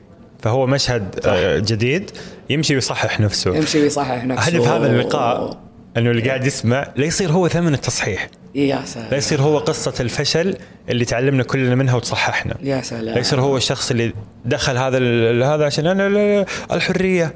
حرية الوقت يقول لك لا وبعضهم جوني يصير ما عندك حرية في الوقت. بعضهم جاني تدري؟ يا دكتور أنا أبغى أبغى انسحب من الجامعة. أنا مشروعي هذا حياتي. والله قبل يومين يعني واحد من الشباب أنا بالعادة يعني في حتى الآن لما يعني تفرغت لتدريسي ولأبحاثي ولتأسيس الاشياء الخاصة اللي أنا شغال عليها ما زلت علاقتي بالطلاب أحبها ومستمرة. اقابلهم في كوفي شوب اللي عنده فكرة أسمع منه. يتصلوا بي ناس كثير. قبل يومين قابلت واحد في كوفي شوب آخر. عنده فكرة الولد عنده فكرة كويسة بس تدري إيش قال لي؟ صدمني. قال لي أنا أبغى دكتور هو سنة ثالثة في الجامعة. قال لي أنا أبغى أترك الجامعة. أنا ماني قادر أتفرغ لمشروعي. متحمس الولد. قلت له يا حبيبي اشتغل على مشروعك؟ مو غلط. بس ترى أنت ما أنت ستيف جوبز. ترى أنت ما أنت إيلون ماسك. أهدى أهدى أهدى أهدى. خلي الحياة تمشي بتوازن. درجتك العلمية ترى باقي لك سنة وتتخرج. تخرج خذ الشهادة. الشهادة في يدك والمهارة اللي تعبر عنها الشهادة اللي فيك. ترى أمان لمستقبلك. اشتغل على مشروعك at the same time يا أخي في نفس الوقت. تتخرج خذ لك خبرة سنتين في مجالك. ويا حبذا إنه خبرتك تكون في مجال ال business اللي أنت تبغى تسويه. ويا حبذا أكثر وأكثر لو تخصصك وبزنسك ووظيفتك خط واحد. في خط واحد. يا عمري. ريت. يا عمري. هذا الحلم يعني. هذا الحلم العربي. أنت كذا تكون أنت تكون كذا إيش؟ أفضل واحد مستمتع بحياته. صدقني. الشغف كشاب. والدراسة والعمل والفلوس. سلام. كله شيء واحد. مو زي حالتي أنا يعني. الله. عارف؟ ولا زي حالتي أنا. شوية كيمياء شوية business شوية. إيه هذا هذا كان هذا جيد. هذا الحالة النادرة اللي يعني يا رب تطلع جيناتي أفضل جينات ويكون عائلتي ثرية وعندي وأنا في بيئة خرافية والجو حلو دائما طول الوقت. يعني هذا الحلم هذا يعني. مشهد يعني فلا يروج إنه هو الطبيعي. بالضبط بالضبط. فهو جلس سمع مني بعدين قال لي يا دكتور والله يعني رأيك أكمل ال- الجامعة؟ قلت له طبعا. ورأيي كمان لأنه فكرته صراحة يعني ما هي الفكرة ال- العظيمة والعبقرية اللي حتخلي كل مستثمر يدخل معاه ولا يعني فكرة تقليدية موجودة يعني. ها طب أكمل؟ طبعا كمل طب طب وبعدها؟ قلت له بعدها؟ تبغى نصيحتي وأنا أخوك الكبير؟ اشتغل سنتين. خذ لك خبرة سنتين. يا أخي اليوم كل الشباب اللي ناجحين في ريادة الأعمال اشتغلوا في بنك اشتغلوا في شركات اشتغلوا في شركاتهم الخاصة في شركات عائلاتهم في حكومة. بعدين سووا مشروعه الخاص. بعدين يا أخي واحدة من المشاهد المؤسفة اللي اللي خلينا نقول تخلي المشهد آه، آه، سكسي للشباب أو مغري إنه ال flashات اللي على رواد الأعمال. والله تعالوا شوفوا فارس التركي سيلفي مع فارس لوني نسيم آه مدري مين آه الشباب ذول يطلعوا في فوربس. فوربس مجلة تلمع فوربس. فوربس أنا ال... ستيف جوبز حق السعودية الجاي. فاهم قصدي؟ هذا جزء من اللي يخلي الموضوع جذاب ويبين إنه الموضوع سهل وإنه كل واحد يقدر عليه. ترى في ح... في لحظات وفي ساعات تكره حياتك واليوم اللي أسست فيه مشروع. ترى يوم تحس إنه بعد خمسة أيام في عندك رواتب بقيمة مئة ألف ريال لموظفين عندك وإنت ما إنت قادر توفرها وتدفعها من جيبك الخاص. ترى هذا مو مشهد nice و cool. حنصوره في ال social media. ترى لما يجوا ال suppliers يطلبوا منك آه، تسدد مديونات مديونيات اللي عليك لما تيجي تحس تحسب نهاية الشهر وتلقى إنك خسران ودافع من جيبك ترى هذا ما هو مشهد cool وهذا وهذا أغلب حال المشاريع والشركات الناشئة والصغيرة والتطبيقات. في حرق فلوس في خسائر بالهبل. غير أحكيك عن قصص الناس اللي تعبوا وطاحوا وديناهم مستشفيات وبسبب ديون وبسبب تراكم ومحاكم. ترى في جانب آه، آه، رواد الأعمال ما يبينوه للناس. تلقاه يضحك معك في السيلفي بس جواته ألم وجواته نار مشتعلة ومستعرة لأنه هو عليه قرض مو قادر يسدده. إنه في مستثمر قاعد يجري وراه ويبغى عوائد ويبغى أرباح. وفي ناس تجارة يعني كثير من القصص التجارة اللي اللي اختلفوا فيها آه، المستثمرين مع رواد الأعمال وراحت محاكم ووصلت مشاكل كبيرة يعني. وبين أخوان أحيانا بين أهل وبين أصحاب. فالمشهد ما هو زي ما نشوفه في ال... أو ما يصوروه. عبودية الموظف. إيه. أنا أحس إنه إذا افترضنا جدلا أنه نقدر نسميها عبودية فالموظف عنده عبودية تجاه مديره. مم. رائد الأعمال. يا رجال ما عنده عبودية؟ يا راجل. نعد. أكثر عبودية من أي شخص تتخيله من أي وظيفة في حياتك. عد معاي. عبودية لمشروعك عبودية لموظفيك. وقتك ليس ملكك. في ناس يفرحوا يقول لك أنا أداوم على كيفي. والله ما حتداوم. أنت ح... أنت حياتك كلها حتصير دوام. يا راجل أنت زوجتك حتطردك من البيت. يا راجل أنت تتغدى وأنت شغال على اللابتوب على Excel sheet تحسب حساباتك. أنت أنت قبل لا تنام تسوي post على آه، انستغرام على خصم حتعمله الأسبوع الجاي. انت يعني حت يعني إيش اعدد لك واعدد لك؟ انت يعني عبد للمستثمرين اللي دخلوا معك انت عبد لعملائك. وإن كانت هذه العبودية أجمل عبودية لأنه عملائك هم اللي يخلوك تعيش. انت عبد اللي يطلب منك الإيجار نهاية الشهر. انت عبد يا للمزود الخدمة اللي يجيب لك الاشياء تقدر تشتغل بيها اللي من خلالها ما تقدر تشتغل. انت عبد للمسوقين اللي تبغى اللي حيساعدوك في تسويق منتجاتك. انت عبد للسحابة الإلكترونية اللي حتحط فيها الداتا تبعك و... و... انت عبد لل- للنظام ال- المحاسبي اللي تشتغل عليه. انت عبد للقوانين والأنظمة البلد. خلصتني اكتئاب. آه، مع, مع اختلافي طبعا مع لفظ عبد يعني بس هي هي هذه المشهورة. سوداوية والله أيوه مرة. بس يعني أنا عشان إيش؟ عشان بس هذا اللي يقهر هذا اللي يقهر إنه هو يطلع يأخذ السيلفي وطبيعي إحنا ما نطالب رائد الأعمال إنه يقعد يبكي. لا طبعا. طبيعي إنه أي إنسان نعم. حيظهر الجوانب الجميله من حياته ولكل مقام مقال. بس هي هذا اللي يد يعني يجب توضيحه. والناس اللي داخل, داخل المشهد عارفين هذا الشيء بشكل بشكل جيد. وبعدين كمان غلاف الشهرة لا تنساه. إنه ال- الم- المجال قبول اجتماعي فيه حلو. قبول اجتماعي حلو ويجوك الزباين يتصوروا معاك وتروح معرض كل الناس تعرفك وتصير مشهور والناس تحبك وهذا حلو صحيح كل نفس بشرية تحب هذا ال- الاهتمام من الناس. آه بس في نفس الوقت أنت عبد لهذه الشهرة ك- كذلك حتى لو صرت مشهور ونجحت. تعال أسأل المشاهير اليوم حق ريادة الأعمال. يا أخي أحيانا يمشي هو متلطم بالشماغ عشان ما يبغى الناس يشوفوه. وغلطاته محسوبة ضرب ألف. غلطاته محسوبة. ولما تسوي خطأ في الكيتشن تبعك آه، مش زي مطعم آخر أو محل آخر. الشهرة ترى لها ضرائب كثيرة. فأنت في دوامة من ال من ال من القلق. من القلق والألم والتعب النفسي. وهذا كله على احتمال يعني في أمريكا 5% من الشركات آه. دقيقة بس خ- أبغى أتأكد من المعلومة 5% من الشركات في أمريكا تنجح ومقياس النجاح اللي اللي, اللي أذكره إنه تكمل خمس سنين تكمل خمس سنين صح. ويكون عندها rounds of investment يكون في جولات استثمار.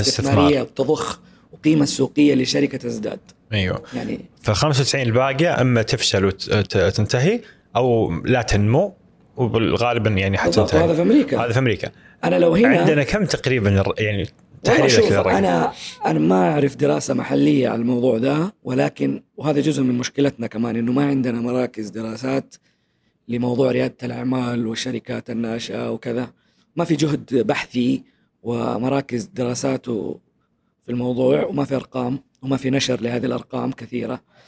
لكن تخيلي بكل الأحوال حيكون أقل من ال أقل من 5% طبعا. أنت ما انت في أمريكا ترى ترى إحنا في السعودية وفي السعودية صحيح في نمو في هذا الاتجاه وفي تطور في المشهد لكن آه، في عوائق كثيرة ذكرناها آه، تسبب إنه نسبة الفشل تكون أعلى. تفكير المستثمر تفكير البنك آه، التشريعات المشاريع الجديدة ثقافة السوق قلة وعي رائد الأعمال عدم ثقافة اكتمال المنظومة ككل. بكل مكوناتها الانظمه اللوائح التشريعات وكلها قاعدة تتطور بس إنه لسه ما أنت ما نضجت بالشكل اللي يعلي نسبة النجاح. فهي أسوأ من 5% لا شك. فب يعني إذا أي أحد قال لي أنا بفتح مشروع حقول له حتفش حيفشل مشروعك فأنا حكون صح؟ إلا. 97% من المرات. بالضبط. وهذا لازم يستوعبه ولازم نستوعبه أيوة. كلنا طالب أعمال. الجامعة إيه. وهذا اللي أنا هذا أكثر شيء قهرني طالب الجامعة. مم. يا ابني. أنت ما تعرف شيء. يا ابني يعني ما أقصد يعني بس صح. بس فعلا في مهارات لما تشتغل يعني أنا أنا أنا هذا الشيء قلته لنفسي أول شيء. صح. لا تتحمس يلا بفتح مشروع ما أعرف. كيف أنا أبغى أوظف ناس؟ وأنا لم أكن يوما موظفا. ما يعني صعب جدا جدا إني جداً. أفهم كيف أتعامل هذا التعامل إذا أنا ما كنت شيء. جدا. بس في نفس الوقت حبيبي حاتم عشان عشان الناس ما تخاف ترى أي أحد ينجح لازم يفشل. والله أنا لو أعدد لك قصص الفشل اللي مريت فيها وأنا حتى ما وصلت لمرحلة إني نجحت في حاجة كبيرة. قصة فشل توصيل. آسف إني قلت عن مشروعكم إنه فشل يعني. فشل وبالعكس هو قصة فشل فاخرة. الله. تدري ليش؟ ليش؟ قول لي. لأنه الفشل ما كان انترنالي ما كان بسببنا إحنا. إحنا جبنا انفستمنت يعني كل أحد فاشل حيقول كذا؟ لا لا لا لا أنا أديك بأرقام وبوقائع يعني. قول لي حكي شوف إحنا بدأنا في 2017 إحنا كنا إحنا ومرسول. دوب أنا يعني وحتى الشباب في مرسول يمكن ما هم ما هم R&D based إحنا كنا R&D يعني كنتوا بحث التطوير. إيه التطبيق مبني من الصفر. ما هو white label ولا هو شيء كذا tool جاهزة حطيناها. وكان عندنا فريق مبرمجين آه، سعوديين و- وبنفسنا وشغالين وكنا co-founders يعني كل شيء صح. كل شيء ماشي صح. وكنا مؤسسين إحنا يعني تأسيس أنا وبعض الزملاء معايا. آه تخيل إنه في خلال سنة سنتين وصلنا لأكثر من 9000 موصلاتي إحنا freelancers sharing economy اقتصاد تشاركي زي اوبر وكريم بس كنا نوصل الأشياء. وأزعم إنه إحنا أول من بدأ موضوع التوصيل اللي هو الموديل أو ال business model حق ال B2B business to business من خلال السوبيا الحادثة اللي سوت الضجة. آه في سنتين 9000 موصلاتي 11 مدينة في السعودية. كنا منطلقين على دبي وعلى مصر. يعني خلاص حنبدأ نكون regional والحياة حلوة. آه وحصلنا على استثمار. سوينا جولة أظن ما في في سي في الوطن العربي إلا قابلنا في لبنان في الكويت. في دبي في مصر في حتى في تركيا رحنا قابلنا مستثمرين السعودية طبعا بدءا من السعودية. قابلنا مستثمرين بالهبل وتعلمنا كيف نقنع المستثمرين. وسوينا جولات ومحاولات وطبعا مع فريق العمل كله يعني. نجحنا في جلب استثمار. قيمة هذا الاستثمار وصلت لنا قيمتنا يعني كان آنذاك وصلت إلى يعني أنت تتكلم على فوق ال 17 16 مليون ريال. القيمة السوقية لل- لل- للتطبيق وللشركة ككل. اللي صار إنه واحدة من الأغلاط اللي غلطناها إنه في بدايات التأسيس كان فيه اللي يسموه متعارف عليه بال term sheet ما بين المستثمر وما بين الشركة الناشئة وإحنا على فكرة من- الاتفاقية يعني أيوه ال- وأنتم كنتم مع وادي مكة مع شركة وادي مكة صح؟ في شركة وادي مكة وقتها أسست صندوق استثماري وذاك الوقت ما كان في يعني يعني في البدايات ها مو مرحلة الاستثمار round round إيه في البدايات البذرة fund استثمار البذرة أيوه أو ال seed البذرة. fund كان وقتها ما في أحد و- وإحنا طبعا طلعنا وقتها إداريا من كل المنظومة فأسسنا ال startup هذه و- وكان في صندوق استثماري تبع وادي مكة دخل معنا بس إيش الفكرة؟ إنه كان ينص ال term sheet على إنه أي مستثمر جديد يدخل في حاجتين كانت إنه آه المستثمر الأساسي الأول لازم يوافق اللي هو الصندوق الحكومي الشبه حكومي اللي هو وادي مكة صندوق وادي مكة للاستثمار المملوك لجامعه المملوك مقبره للجامعة اللي يدخلنا في حلقة مفرغة من البيروقراطية في. الحصول على الموافقات. آه وكان هذا هو السبب الرئيسي. جانا مستثمر حط مبلغ وقدره. كم؟ 2 مليون دولار. وقال أنا جاهز وكتب لنا الاستثمار وحطه في ورقه وأرسلوا لنا بالإيميل وإحنا وقتها سوينا حفلة الانتصار الفرح. تدري إنه ال term sheet هذا جلس في أروقة الوادي 40 يوم بدون decision بدون قرار. قرار بالموافقة أو الرفض. أزيدك من الشعر بيت. تكفيلتنا. ترى ما حنقطع شيء. فانتبه على القص يعني إيه. على حدودك. أنت أنا أنا بالنسبة لي ما أنت حمستني أنا ما حقطع شيء. انتبه على حدودك. يعني اللي صار إنه يا أخي أي مستثمر في الدنيا أنت بتحط فلوسك في أي مكان. أول شيء تبغاه غير إنه الفريق كويس والفكرة حلوة وعجبك التيم. إنه يا أخي تعرف إنه بكرة النهار فلوسك سهل إدارتها. سهل تسوي اكزيت سهل تبيع حصتك. سهل تقرر في جولة استثمارية جديدة. فلما واحد يجي مستثمر أي صندوق استثماري أو عقلية مستثمر يحط فلوس ويجي يحط مبلغ يرصد مبلغ لهذه الشركة. ويجلس يستنى 40 يوم ما حد يرد عليه. بكرة بعده بكرة بعده. وإحنا في النص نجري لل للوادي ونجري للمستثمر. نصبر ذا ونقول لذا تكفى. الله يخليك الله يرحم والديك. تكفى. آه. طبعا لدرجة إنه أنتم كمؤسسين تضخ من جيبك آخر ثلاثة شهور رواتب. أوف. تضخ من جيبك على بعمل بأمل إنه الاستثمار هذا خلاص. وأنتم شركة نمو فلازم في حرق. لازم حرق وال marketing والنمو والزباين والطلبات قاعدة تزيد والمبرمجين وسعنا التيم. يعني في شغل وصلنا لمرحلة في آه، فوق العشرة مبرمجين وشغالين على ال... في ال... خلينا نقول في الفريق التقني. وينتهي الحلم العربي. بأنه أتذكر حتى التاريخ في نهاية ديسمبر 2000 و... و... وتقريبا آه، 18 إذا ما خانتني الذاكرة أرسل المستثمر إيميل لا ألومه عليه وقال أنا يعني خلاص إحنا حندخل 2019 وأنا يعني أكثر من كذا ما أقدر أنتظر واضح إنه الموضوع هو في السنة المالية يبغى أيوة، يقفلها يبغى مدري. يقفلها وعنده قرار لازم فأنا أعتذر عن آه، الاستثمار ولما تيجي تطالع مين المسؤول عن الأشياء دي؟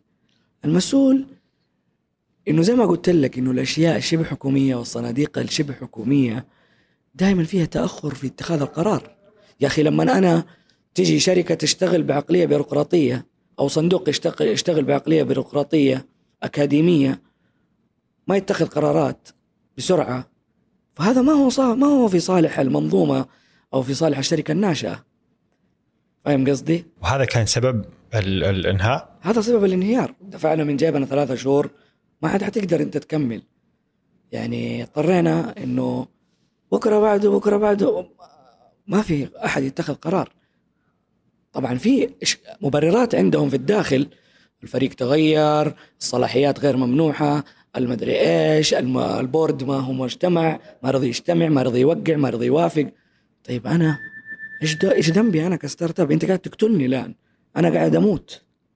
يمكن هذه هذه آه، عدم التجانس بين مم. الاكاديميا وبين ال- ريادة الأعمال لا السريعه أنا أقول لك إنه إحنا أغلب الأكاديميين بشكل عام إلا ما ندر. إحنا ال comfort zone حقنا ومنطقة الراحة إنه إحنا نسوي أبحاث نتكلم في دراسات ننظر كثيرا. وهذا مو عيب. ولكن لا تخليني بهذا لما يكون في شخص بهذه المواصفات لا تخليه يدير شركة. قطاع خاص.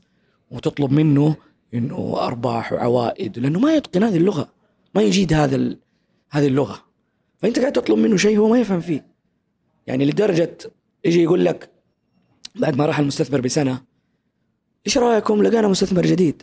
يا حبيبي إذا أنت ما تعرف إنه ال time أو الوقت أهم عنصر في أي شركة استثمار في شركه أي شركة تبقى في القطاع الخاص.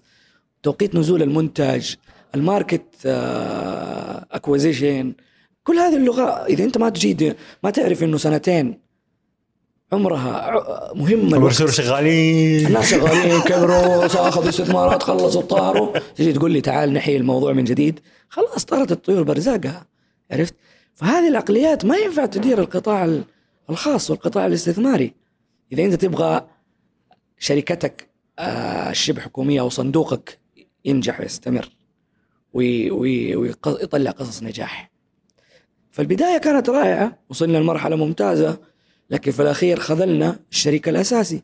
فأنا رسالتي اليوم لكل أحد يسمعنا يبغى يسوي يبغى يدخل في صندوق أو يدخل معاه مستثمر يا أخي انتبه لل term sheet يا أخي لا تخليه صاحب قرار. إذا أنت محدود أو يعني أنحديت إنه شركة شبه حكومية أو جهة بيروقراطية حتدخل معك يا أخي خليك واضح في ال term sheet أو في الاتفاقية إنه أنا أكون صاحب القرار في الدخول المستثمرين وخروجهم وأنا صاحب القرار الماجوريتي أو الغالبية العظمى في مجلس الإدارة اللي يتخذ قرار مستقبل هذه الشركة.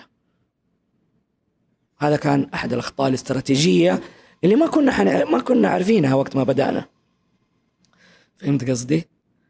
كيف كان آم، ت- تجربة موت الشركة؟ تجربة يعني مؤلمة لدرجة ما تتخيلها. يعني التطبيق كان كل حياتنا بالإضافة يعني أشياء ال... يعني أنت تصحى وتنام أنت مؤسس لهذا ال... لهذا الكيان. زي ولدك تبغى تكبره تبغى تخليه يكون أحسن واحد تبغى يكون معروف يبغى يكون في أجمل صورة ولابس أجمل لبس. وكل الناس تثني على أخلاقه وأدبه وعلمه وتربيته.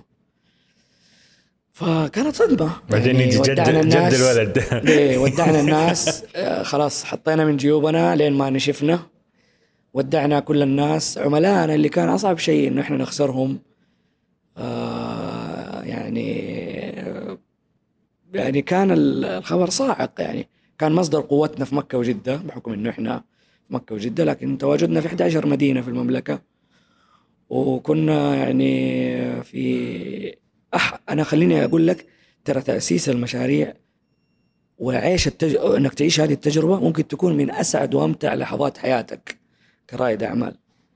لكن طبعا ممكن تتحول إلى أتعس لحظات حياتك بسبب الأخطاء اللي أنت ما كنت يعني منتبه لها. فالحمد لله تجربة بنينا عليها أشياء أخرى فشلنا فيها ولكن عوضنا بحاجات ثانية والحياة كذا يعني تجارب وقصص نجاح وفشل. فالفشل هو وقود للنجاح واللي ما يفشل ما ينجح وهذا الطبيعي في عالم ال- الستارت أبس يعني. بين ال- الموت وتجربتك التالية جاتك فترة آه، خلاص تحطمت؟ والله شوف أنا بطبعي أنا عندي قاعدة في حياتي إنه أنا ما أقول لأي فرصة أي فرصة أشوفها ما أقول لها لا. لذلك لما لما أجي أستعرض نفسي ومسيرتي ألقى إني داخل في حاجات كثيرة يعني متشعب جدا. آه، مش في مجالات كثيرة بقدر ما إنه في تجارب كثيرة. في عدة في مجالات محدودة بس تجاربي كثير. ف آه، والإنسان اليوم مش الإنسان حق قبل عشر سنين ولا خمس سنين. الإنسان يتغير بطبعه والحياة تصقله والتجارب تصقله وتخليه إنسان أفضل. و يعني بعدها تستغرب أنا خرجت من من ال... ريادة أعمال مبنية على الابتكار رحت سويت مطعم شاورما. ومطعم الشاورما فشل. حلو. في سنتين. بعدها دخلت في كتأسيس يعني. ليش فشل؟ هذاك تقول لي فشل اسباب خارجية. آه. مطعم الشاورما فشل لأنه أبغى أسباب داخلية. أسباب داخلية من ضمنها كان يعني الشخص اللي كان آه، شريكي كان هو اللي قائم بالمشروع أنا كنت يعني شريك مساند مش ما كنت يعني hands on ولكن السبب الرئيسي في التجربة اختيار المكان الخاطئ للمشروع. إيجار غالي مكان كان موعودين إنه يكون فيه كان تحت التأسيس. يعني جنب براندات معروفة حيكون في. حركة يعني وما صار في حركة. أيوه لا وكان حتى البناء ما انتهى حق المكان وكان مؤسس إنه يكون في مواقف وفي يعني فيزابيليتي على الشارع العام. بس بعدين خذلنا صاحب ال- الموقع وما كان في مواقف. تخيل أنت مطعم وما في مواقف سيارات. يعني هذه من الأخطاء الآن البرجر إن شاء الله أيوه. والآن في تجربة جديدة تجربة ستيك برجر في الشوقية في مكة. يعني إحنا في ال soft opening ما تكلمت عنه كثير وما أعلنت عنه رسميا يعني. بس آه، برضو مع بعض الزملاء يعني أنا دائما أسلوبي إيش؟ التأسيس والإشراف والنظرة يعني كذا بالخبرة وفي الجانب التسويقي استراتيجي. استراتيجي تسويقي. وفريق العمل ما شاء الله المؤسسين بنفس قوتي ويمكن أقوى مني. وهذا شيء مهم. لما تأسس مشروعك كل ما كانوا موظفينك وشركائك أقوى منك وكل واحد متنوع في مهاراته كلما كان تجربة أسلم وأنضج يعني يعني الحمد لله مؤشرات البرجر ناجحة جدا لا من ناحية المبيعات ولا من ناحية رضا العملاء اللي جربوا يعني إحنا باي فاتحين بس نختار نسوي invitations مخصوصة لأشخاص معينين يجوا آه فمو مفتوح الآن للزياره إلا لا مفتوح بس إنه ما إحنا مركزين أيوة، جهد تسويقي أيوة، أيوة أيوة. للعامه حلو نبغى. طب وينه؟ آه كيف يعني؟ آه كيف كيف يروحوا اللي قاعد يشوف ويسمع؟ يجرب. آه يكتب steak burger في الشوقية في مكة و- وحيلاقيه إيش أحسن طلب؟ يق- يقدر يروح. steak burger. steak burger. عندنا كذا حاجة خاصة اسمها steak burger. حلو. فهذه التجربة إن شاء الله تكتب لها النجاح لأنه المؤشرات إلى الآن مؤشرات عظيمة من ناحية إقبال الناس من ناحية آه، رضاهم عن المنتج. يعني اللي يدخل عندنا يجرب البطاطس مثلا أغلب comments حق الناس واللحمة يعني جودة اللحمة يقول wow هذا ما قد ذقته في أي مكان آخر. مختلف. فالجودة عالية آه، ويعني متو- متوقعين إن شاء الله إنه يكون شيء ناجح يعني. إن شاء الله. إن شاء الله. صعب تتفائل بعد كل الحلقة لا لا بس جيد جيد. جيد جيد الوضع. اسمع أنا في شيء آه، كذا معلق في مخي. لما قلت لك انتبه على حدودك كانت مو يعني حدودك كانت. لا الحدود التي تضعها لنفسك. آه أوكي. فأنت- والله شوف. أيوه أيوه. فحسيت كان كأنها تهديد بس لا لا, لا؟ هو ملف توصيل أصلا بشكل عام انتهى. يعني إحنا أيوه أيوه. إحنا نسيناه ودخلنا في بس جدل القصص مفيدة لفترة عموما. من الفترات. دخلنا في جدل قانوني وجدل تأسيسي ومع الم... مع المستثمرين ومع المؤسسين ويعني صارت قصص كذا كلها من تجارب الحياة. بس الموضوع انقفل وانتهى وحطيناها وراء ظهورنا وانطلقنا لأشياء أخرى أكبر وإن شاء الله. أجمل وأروع. وهي وقود لل- للتجارب الناجحة إن شاء الله. آه. تعاسة ها؟ مليان تعاسة. لا لا أنا شوف أنا وتكلمنا في الإعداد إنه آم، أظن من الجيد موازنة ال- إيه. اللهجة العامة، اللهجة العامة فيها مبالغة في الإيجابية. فجيد لو كان في جرعة واقعية حتى لو كانت شوية سوداوية شوي مو مم. مشكلة. بس يعني مهم أنه لا نقع في هذا الفخ ولا نقع في هذا الحلم والأمل الكذاب الواقعية جيدة. في ناس سنوات من أعمارهم راحت. فلوس على قروض على قروض شخصية على اكتئاب على مدري إيش. سعيا وراء حلم غير صالح. صح. التجربه اللي اللي تنجح الحمد لله خير بركه اللي تفشل تحطها ورا ظهرك وتمشي. صح مو تقعد تكافح. تكافح 15 سنة وكل المؤشرات تقول لك لا وانت صح. تبغى سوف أصل. لن تصبح ستيف جوبز. يا. لن تصبح إيلون ماسك. لا وبعدين أشوف بعض الناس يمسك في المشروع كأنه ولده يبغى يعيش معاه طول عمره. يا أخي المشروع اللي ما يشتغل أرميه في الزبالة معليش. وروح لمشروع ثاني. ترى لازم يكون عندنا ما عندنا لازم ما يكون عندنا تعلق عاطفي صح. كبير مبالغ فيه بالمشروع إلا يشتغل الا لا يا أخي. ما زبط اذا, ما إذا الناس ما اشتروا ما حبوا المنتج وما في business model ما اشتغل هم صح أنت غلط. بالضبط شكراً. انت غلط. روح سوي شيء ثاني. ترى أنا ذكرت حاجة واحدة حسب الدراسات يعني وهذه دراسات مثبتة علميه يعني. أهم شيء اختيار في المشاريع اختيار التوقيت المناسب لنزول المشروع. بعض الأحيان سبحان الله مشاريع تتوفق بأنها نزلت في وقت مناسب.